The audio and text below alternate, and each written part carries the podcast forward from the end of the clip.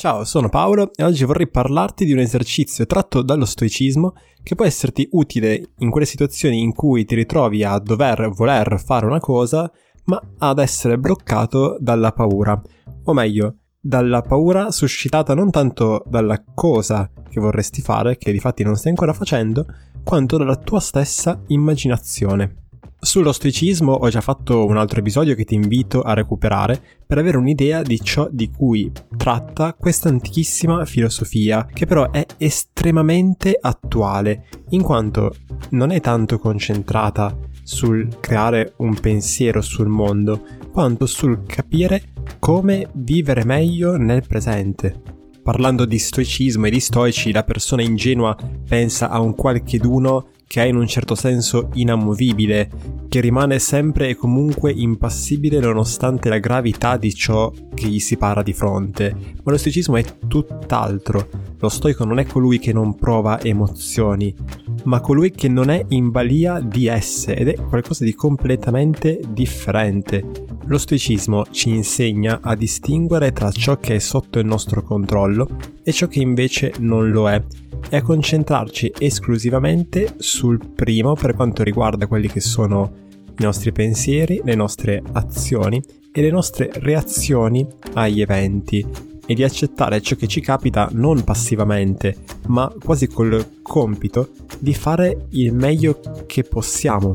seguendo l'idea che ciò che ci sta capitando in questo momento è l'unico presente possibile, non esiste un'alternativa che se solo noi in passato avessimo agito diversamente, allora sarebbe diventata il nostro presente. Questo è, e noi dobbiamo agire al meglio che possiamo con la realtà che c'è in questo momento. Gli stoici infatti credevano che tutto quanto, tutti gli eventi nei loro più piccoli particolari fossero connessi da una rete complicatissima, quello che loro chiamano il logos, seguissero questa sorta di regola, per cui desiderare che qualche cosa sia diverso, magari in relazione a un evento negativo, vorrebbe dire rinunciare anche a ciò che di più caro vi è nella nostra vita. Detto in termini assai più semplici, qualsiasi evento, per quanto negativo, per quanto doloroso, può essere reso peggiore dalla nostra immaginazione, dall'affliggerci perché le cose sarebbero potute andare diversamente, dal non riuscire a vedere ciò che di bello già c'è, per quanto possa essere difficile la situazione presente,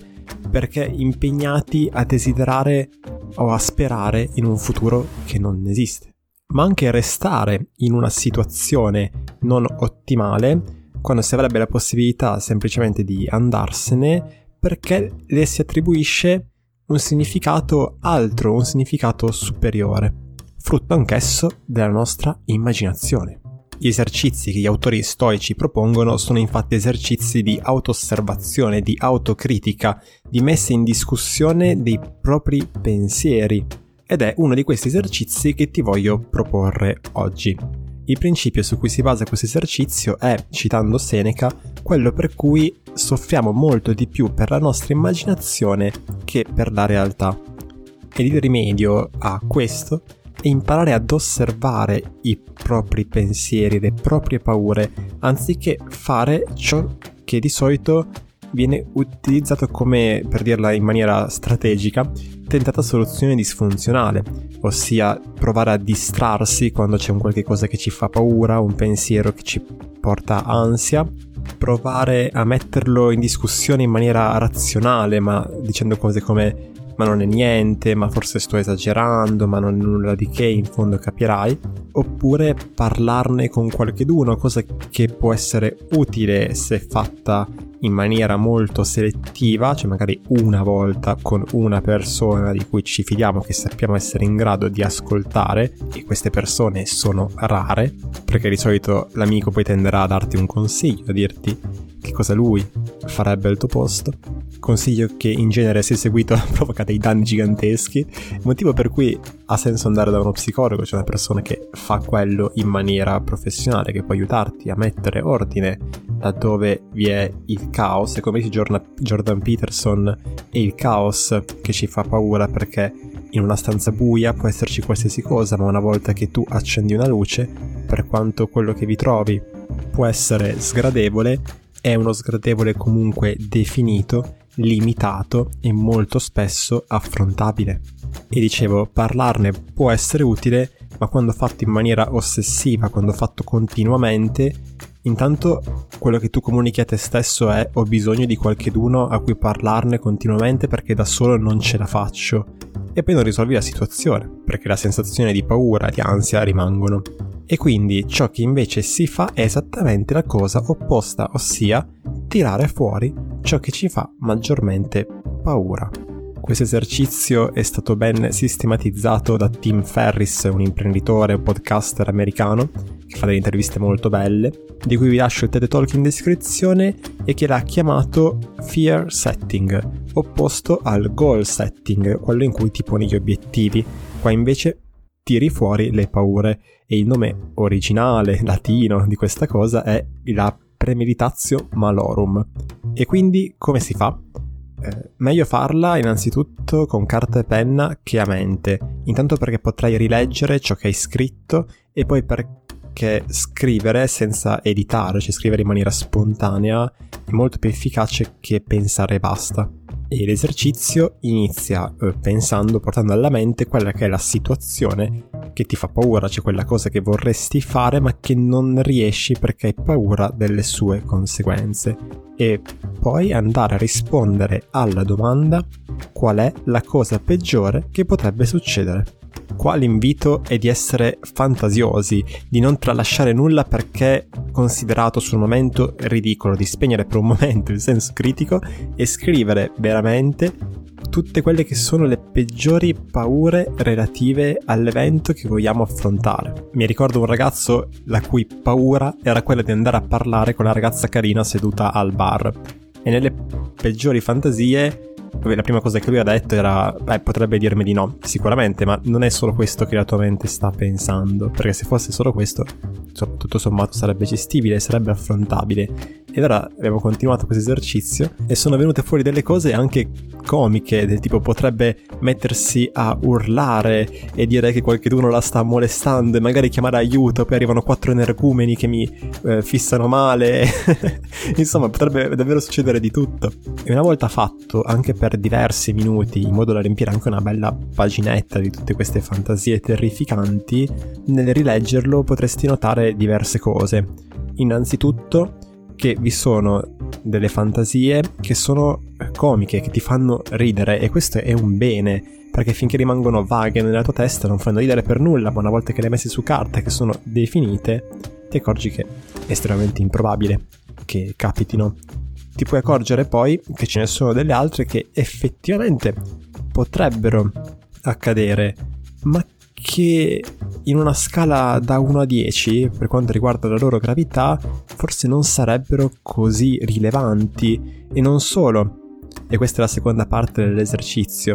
potresti fare delle azioni per prevenire questi eventi e addirittura fare delle azioni per porvi rimedio nel caso capitassero. Dopo aver reso chiaro a me stesso quella che era la mia peggiore fantasia in relazione all'evento e dopo aver visto che molti di questi eventi sono o assurdi o comunque facili da fronteggiare,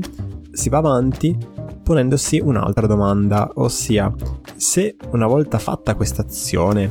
che mi spaventa, ottenessi un successo anche solo parziale, quali sarebbero i benefici nella mia vita? benefici di qualunque tipo, anche qua l'invito è quello di essere fantasiosi, quindi benefici come un aumento di stima eh, nei confronti di me stesso, benefici di tipo economico, benefici di tipo relazionale. A questa domanda, per renderla ancora più efficace, si possono unire le domande tratte dagli approcci centrati sulla soluzione, quindi andare ad immaginare nello specifico quali dettagli della mia vita cambierebbero in seguito ad un successo. Porti domande del tipo qual è la prima cosa che noterai una volta riportato questo successo anche solo parziale? E che altro? E questa cosa che hai notato, cos'altro ti porta a notare? E che cosa direbbe quella persona per te significativa vedendo questi piccoli cambiamenti in te? E tu come reagiresti alla reazione di questa persona? e così via. Questo esercizio può essere fatto davvero, davvero a lungo e ti consiglio di, di spremerti le meningi su questo perché potrebbe davvero valerne la pena. In genere quello che ne emerge è un'immagine molto potente, molto motivante che tu puoi utilizzare anche in momenti successivi, qualora ti sentissi magari un po' giù, per ritrovare quella carica che può esserti utile ad affrontare la situazione. E poi c'è l'ultima parte dell'esercizio, quella in cui ti chiedi quale sarebbe il costo del non agire, il costo del rimanere dove sto, anziché prendere il coraggio di fare questa azione che mi spaventa tanto. E anche qui l'invito è di scendere nei dettagli ed in genere ti assicuro che il risultato che ne emerge, che ne viene fuori, ti mette una certa stizza. Come probabilmente avrai notato, quest'ultima domanda è una variante della prima, dove però la peggiore fantasia viene fatta in relazione al costo del non muoversi, invece che rispetto a quelli che potrebbero essere i rischi e le conseguenze del muoversi. Ed è per questo che questo esercizio è utile anche quando devi prendere una decisione importante, quando sei indeciso tra due alternative, che nel modo in cui l'abbiamo visto fino adesso erano agire o non agire, ma potresti essere indeciso, ma potresti essere indeciso anche in relazione a tematiche più importanti come il voler restare in una relazione oppure terminarla, oppure eh, accettare o rifiutare un lavoro o, candi- o proporsi oppure no per un lavoro. E se deciderai di porti quella domanda, ossia qual è la cosa peggiore che può succedere se, ad esempio, resto in questa relazione, oppure qual è la cosa peggiore che potrebbe accadere, le cose peggiori che potrebbero accadere se me ne andassi da questa relazione. Darai tutte le tue risposte, no? Come abbiamo detto prima, e noterai che alcune saranno comiche e ti faranno ridere e ti riderai del fatto di aver avuto paura di, di certe cose che sono assolutamente improbabili e assurde, altre saranno gestibili e altre invece le troverai spaventose e probabili e saranno probabilmente la ragione che ti faranno propendere per una scelta anziché un'altra.